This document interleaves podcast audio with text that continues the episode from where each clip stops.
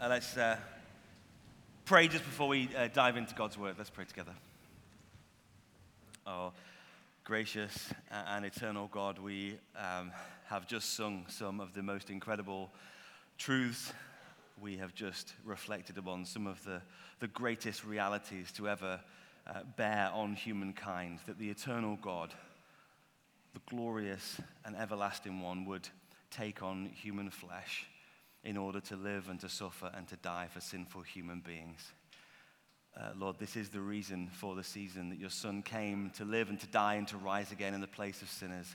Uh, Lord God, we pray that as we reflect on uh, your written word, uh, that you would show us by your Spirit the internal, incarnate word who came to save your people and that we would worship together him. And we pray this in his name. Amen. I uh, recently watched uh, a film a few days ago, actually, called Ghost in the Shell. uh, set in the not so distant future, uh, technology has developed uh, to such an extent where human and cyborg can finally be brought into unison. And the protagonist, Scarlett Johansson, aka uh, Major or Project 1571, is the first successful merger of AI and humanity. a fully human brain and a truly artificial and extremely powerful body. She truly is a specimen like no other, and that is why her owners use her as an advanced weapon. Throughout the film, though, she is regularly faced with the question that she tries to bury Who or what am I? You see, she looks entirely human and she has a true human brain. They call it her ghost. But she's not fully human she's, abs- she's the absolute latest in weapon tech, AI, and robotics, but she's not fully and truly a robot. Is it? The film ends uh, by describing her as unique, one of a kind, but then they say, but more will follow. More like her will follow. You know, we live in a culture awash with like entertainment and legend and sci-fi and fantasy, and we, cro- we come across various types of these blends, don't we? Whether it's our action heroes like Spider Man, who is a mix of, of human and radioactive spider, or Hercules, who is like half man and, and half God. And if we're not careful, we can import some of these entertaining and great yet fictional ideas into our Christian theology. Thankfully, we have the Bible to reveal to us the truth, and we have the history of the church to guard us against error. And today we're going to think about Jesus Christ, the one who is both God, truly, fully, and the one who is both human, hu- hu- fully. Not a blend, not a mix, not part this and part that, but truly and completely God and really and fully human. And it's glorious. We're going to look at this under two notes, uh, two headings if you're taking notes. The godness of the word, verses 1 to 4. The godness of the word. Introductions matter. Think about receiving a letter or an email. The opening shapes your perspective on the rest of the document, right? I regret to inform you. Or, congratulations. Or, you are immediately summoned. Hopefully, you've not received one of those. Each conveys a distinct meaning. Uh, how does the author of this gospel, this eyewitness account of the life of Jesus by John, how does he choose to open his gospel? It's like this In the beginning. And he echoes the very first book of the Bible, the book of Genesis. It's the account of the creation of the entire cosmos. Now, many ancient cultures had um, creation accounts. Some begin with like a raging sea, or others, uh, the beginning of an egg that cracks. Others, it's two gods fighting to the death and they use their dismembered body parts to form the creation. A bit weird. In our own culture, we have our own account, don't we? It's a cosmic accident, it's chance purposelessness. That's what we're told. Not Genesis. It opens in the beginning, God created. Nothing before him, nothing else besides him. God, he created the entire universe. The Old Testament is clear and unequivocal. Space and time and matter came into being all at once at the same time. Theologians call it ex nihilo. And so John's opening of his gospel of Jesus echoes Genesis, but there's a difference, right? In the beginning was the Word. You might think that sounds strange. Why the word? Well, the New Testament was written in the language of Greek to a Greek speaking context, and, and the word, which its original is logos, it can be translated different things word, reason, message, study. If, if you've ever studied biology, that's where the, the ology, the study of, comes from, the study of life, or theology, the study of God. Why, though? Why did God choose, uh, sorry, why did John choose this word? Logos. Well, in Greek thinking, this, this logos, was the rational principle behind everything that existed. Okay? Uh, some Stoics said that there was no other God than Logos. And they don't mean a personal, intimate God, they mean uh, reason and logic, the kind of order of the universe. Other Greeks saw this Logos as like a, an, an archetype, an ideal. It was the ideal world that everything else flowed from and was based upon. And so the idea in Greek thinking was that this word is the reason, it's the principle, it's the archetype, it's the, it's uh, the kind of shape of the cosmos for which everything else is derived. But remember, John is writing not from the perspective, for, first and foremost, as a Greek. He's not a Greek. He's a son of Abraham. He's a Jew. And he's seeped in the Old Testament. And so, this idea of the Word has a rich and varied heritage in the Old Testament. The Word was the, the agent of creation. He's quoting Genesis 1, remember? And God said, and it happened. And God said, and it happened. Psalm 33, verse 6 says this It's by the word of the Lord that the heavens were made. God's word is the agent of creation. God's word was the agent of salvation. Psalm 107, verse 20 says this then they cried to the Lord in their trouble, and he saved them from their distress. He sent out his word and healed them. He rescued them from the grave. The word delivers from the grave. The word is a means of revelation. Right? Jeremiah 1 4, the word of the Lord came to me, saying, Before I formed you in the womb, I knew you. Before you were born, I set you apart. This word is an agent of revelation, bringing, bringing light and the knowledge of God. And so when John writes, in the beginning was the word, the logos, not only is he nodding to something that the Greeks had kind of identified and spotted in their, in their blindness, but he's drawing on this absolute rich feast of Old Testament language, the word of God that creates, the word of God that saves, the word of God that reveals. But John goes on, doesn't he? The word was with God. In the beginning was the Word, and the Word was with God, and the Word was God. Now, this would have caused an Orthodox Jew to choke on his kosher kebab because God alone is the divine being. From birth, a faithful Jew would have recited the Shema, uh, Deuteronomy chapter 6, that says, Hear, O Israel, the Lord our God, the Lord is one. Surely no other being shares the exclusive glory and power that is attributed to the one and only God. Now, John's not moving away from this truth. He's just echoed Genesis, remember? But he's revealing a greater depth to it. God is still one in his being, in his essence, and yet there's plurality. John is being really precise with his language. We mentioned the New Testament's written in Greek, and in, Greek there are different words for the word with. In English, we just have the word with. Uh, but actually, the term he's using it here, the with, it's, it's pros if you wanted to know, but, but you don't need to know that. Uh, essentially, it's, it's only used exclusively when talking of intimate personal relationship. The word was with God. And unlike the Greeks who thought of this logos as some kind of pure reason or logic or archetype, John is revealing to us a personal, intimate relationship. The Word was both eternally existing with God and yet the Word was God. We just sang about that, right, didn't we? God of God and light of light. Very God, begotten, not created. Uh, the historic church confessions, these summary documents of, of Christian beliefs, use phrases like Jesus was true God from true God. And for good reason. Look with me at verse 3. He made everything. That's what it says, right? It says it positively and then negatively. Through him, all things were made, positive. Without him, nothing was made that has been made, negative. Everything. He made it all from uh, microscopic mitochondrial DNA uh, to the galactic glory of the Milky Way. He made uh, sharp sand and seaweed, but he also made the celestial planets. He made acorns and apples and apes, but he also made angels in the realms of glory. He made you, and He made me. He made all things. Verse 4 says, In Him was life, and this life was the light of all mankind. Um, over the past summer, I've listened extensively to a podcast, a new podcast series. It's called Zoe Health and Nutrition, and it's amazing. I can highly recommend it.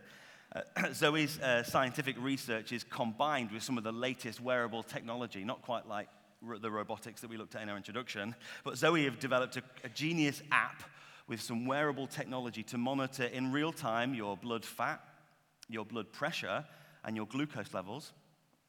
And their highly personalized plan helps you track and analyze food intake and its effect on your gut. And their goal, essentially, is to pass on the latest in personalized science so that as a society we can live happier, healthier, and fuller lives. They are passionate about life. That's why they're called Zoe, because Zoe in Greek means life. But for all the good that Zoe have done, and they will continue to do, life is not going to be enhanced to any meaningful degree until we recognize the source of life. Monitoring your blood fat and your intestinal microbiome, that's important, that can do you some good. But actually, knowing the source of life is of infinite importance. And that's what John wants his readers to know. Verse 4 In him was life. In him was Zoe. In him was life. In the same way that the mountain spring is the source to the river, in the same way that the, the sun is the source of all of its beautiful rays, the source of life is him, is the sun, is the Word. He's both the source of biological life. He's holding everything together by the power of his word right now, and he's also the source of eternal life. And here's a question Do you know him? Do you know him? Do you know this personal God? Are you in a relationship with him? Or are you, like so many others, scratching around in this life looking for fulfillment and satisfaction and meaning in all kinds of other good but lesser things, whether it's health or work or relationships or finances or experiences, or the list goes on and on and on. The Bible calls people that do that spiritually dead. You need life. You need to be connected to life's source. And if you want to find out more, there are three evenings in January where we're going to run through uh, something called Hope Explored. We focus in a little bit of time in small groups looking at the theme of hope and peace and purpose as it pertains to Jesus Christ. Why not come along? Three evenings in January. Just three evenings. I don't know much about exchange rates, but you could potentially exchange three evenings in January for eternal life. To me, that seems like quite a good exchange. So come and connect Corner if you want to find out more about how to do that. But for us, many of us here know Him, we know the source of life. How can we get to know God and worship Him and glory in Him more? Well, in part, it's by meditating upon what He has done for us supremely in the person of Jesus Christ. And that's our second point the fleshness of the Word. The Word became flesh, verse 14. Now, the title of this sermon is called The Glory of the Incarnation. Incarnation is a funny word, right? I don't know what it makes you think of. Carnation milk or uh, chili con carne, that's kind of where the word comes from. Chili with flesh, with meat. Actually, it comes from the, the Latin word carne to mean flesh. Incarnate means the infleshment, it's the infleshing of God. John could have written something like the word took on humanity. He assumed a human nature. Could have written that, but actually he didn't. And the contrast is jarring, right? The Logos, the very God of the universe that we've just been glorying in, that we've just been reading about, the Creator, became flesh.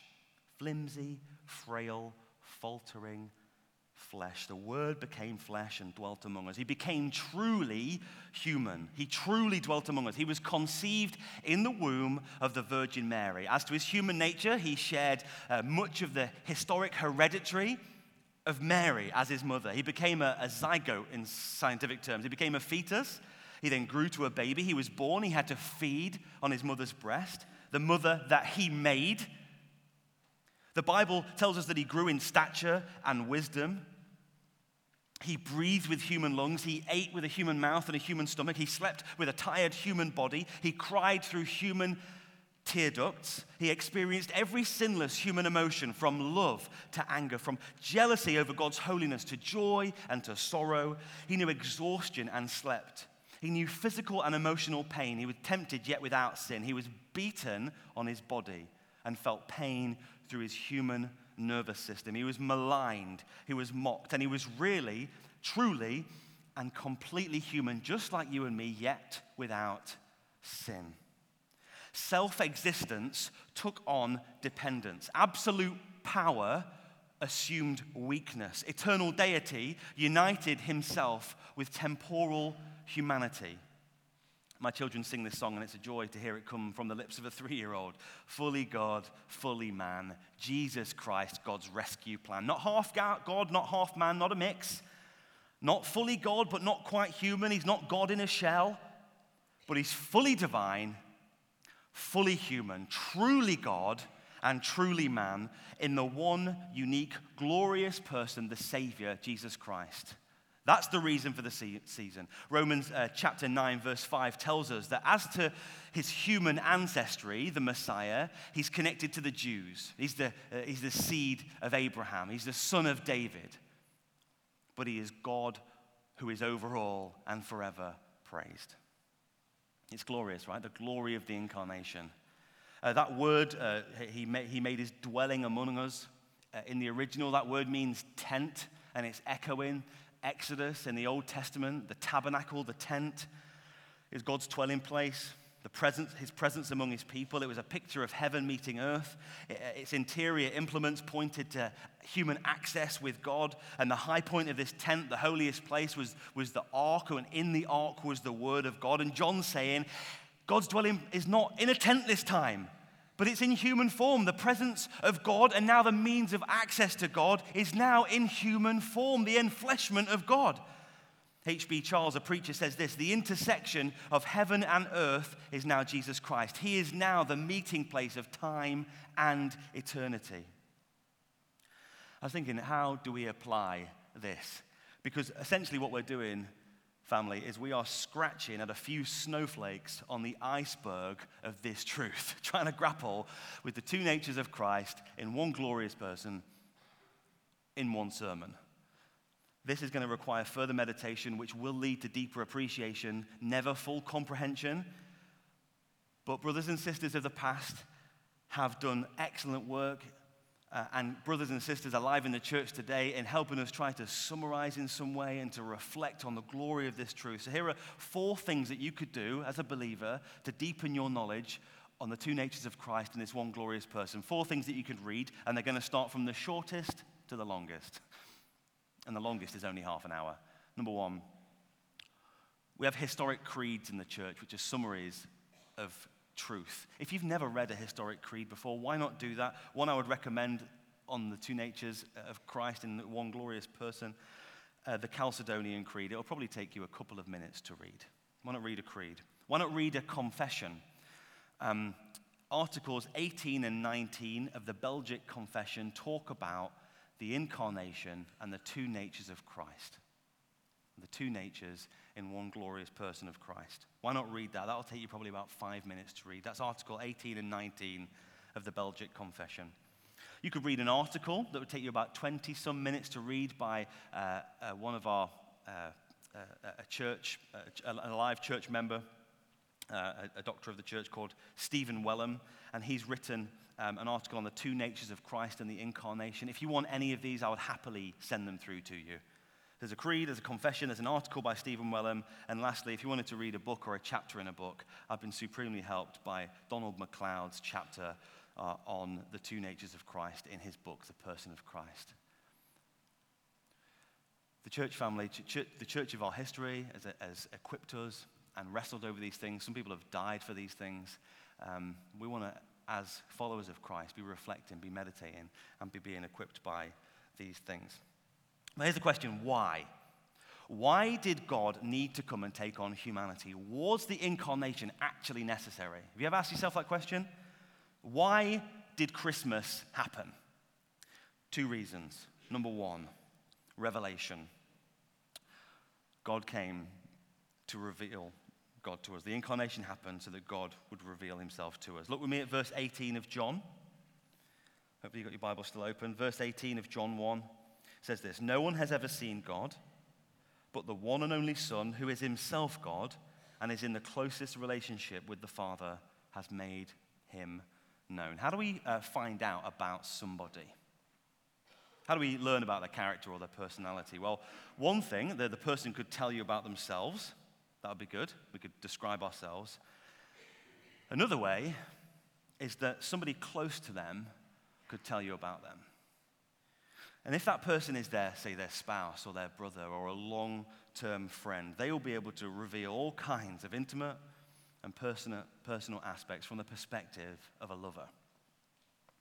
Jesus is God's glorious self disclosure.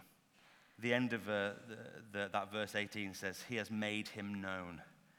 It means he has come to narrate, he has come to explain, he has come to reveal the Father. Jesus explains the Father to us, he explains God to us. How? Well, firstly, Jesus is the divine Son.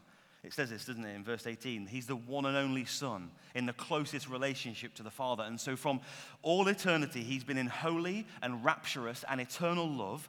And he speaks as lover of the Father. He speaks as the beloved of the Father. And he speaks as God himself. That's what it says in verse 18, doesn't it? Doesn't it? It says, um, Now, no one has ever seen God but the one and only Son, who is himself God.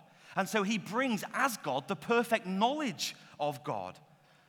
Jesus reveals God as God fully to us.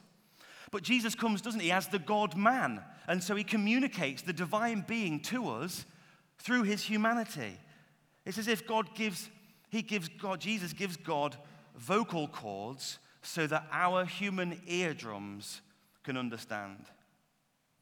He needed to be fully God in order to reveal God, and he needed to be fully human to reveal God to us, human beings. And this is supremely practical. If you think that we're just in a world of thinking, we are in one sense, but it is supremely practical. When we look at Jesus and when we hear him speak, we're hearing God. We're hearing the Creator. We're hearing the sustainer of the universe.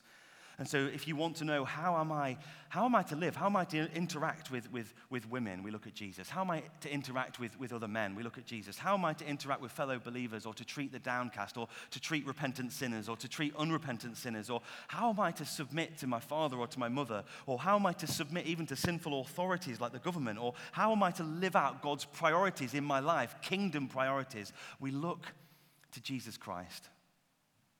He reveals and he lives out God's pattern for obedience, love, and tenderness and sacrifice. The incarnation needed to happen to reveal God to us. The second reason the incarnation needed to happen, the reason for Christmas, is to rescue us.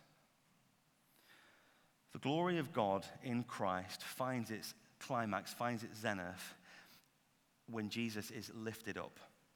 Chapter 12 of, of this gospel, you can read it later. Chapter 12 of the Gospel of John says this Jesus said, The hour has come for the Son of Man to be glorified. How?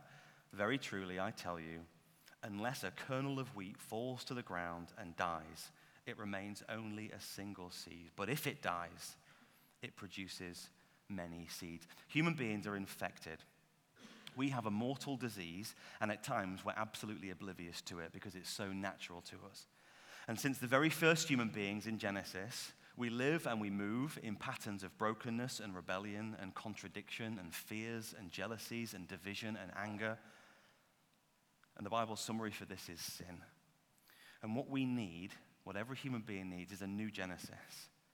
And that's what John's pointing us to. What we need is a new, true human, someone to break the old habits, the old patterns. We need someone to pay for the mess to come and substitute himself for us. What we needed was true God to come and dwell and fellowship and unite himself with humanity. And what we needed was true man to come and to live and to love and to die in our place in the one glorious person. And that's what we have in the Lord Jesus Christ.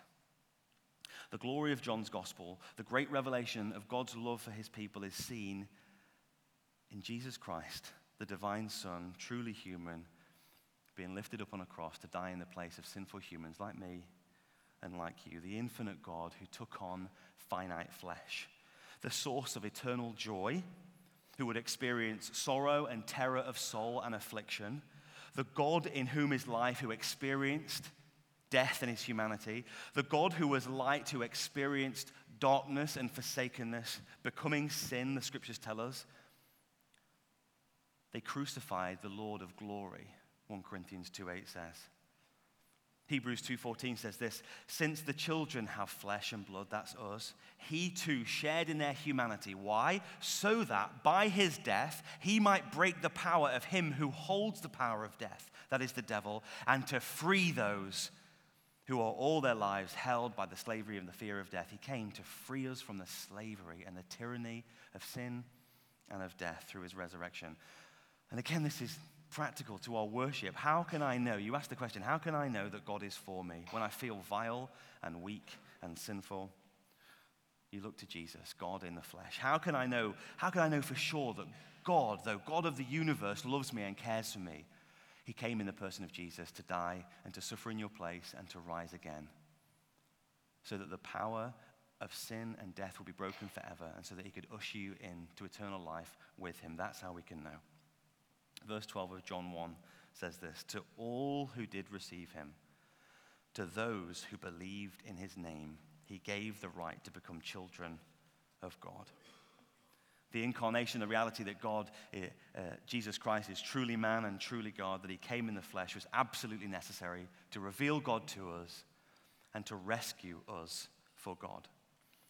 At the end of that film, Ghost in a Shell, said that she was unique, one of a kind. But then it said, yet there will be more like her. That defies the idea of uniqueness, right?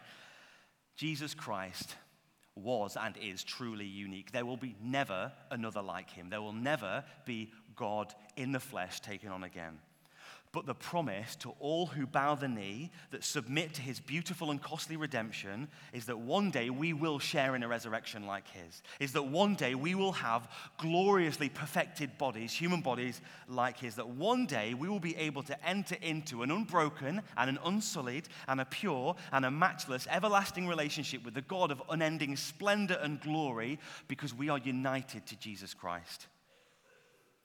Until then, we wait. He is utterly worthy of our worship and adoration, our meditation, our sacrifice, and our honor, and our praise, and our blessing. And the question is will you do that for Him this week?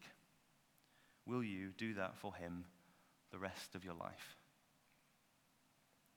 If you do, you'll get to do it forever in endless bliss. Let's pray.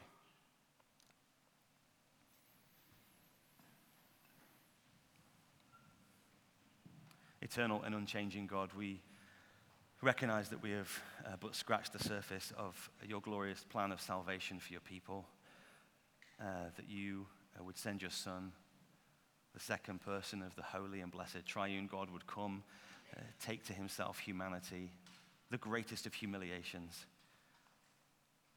take to himself weakness and frailty in order to then suffer and be rejected and die and that in the place of sinners who deserve wrath. But we praise you for this incarnation. We praise you for death was not the end of him, death could not hold him. Uh, that as now the risen and ascended Lord, uh, he is uh, our intercessor, he is our mediator, he is our Savior and our King. And because of him, because of your wonderful plan of salvation, through faith, we can now know you and death and sin no longer has a hold on us. And we have the promise of eternal life. Lord God, it is all of you. Salvation is all of you. And so we give you all the praise, all the glory, and we ask and we pray that you would keep us until that day. Would you fill our hearts and our minds with, with rapturous praise for what you've done for us? And Lord God, would you keep us from sin? And would you help us walk in in obedience? Keep clinging to our mediator. We know that you'll never let us go. We pray all these things in Jesus' name. Amen. We're going to close with our final song, uh, You're the Word of God the Father. So please do stand as the musicians lead us.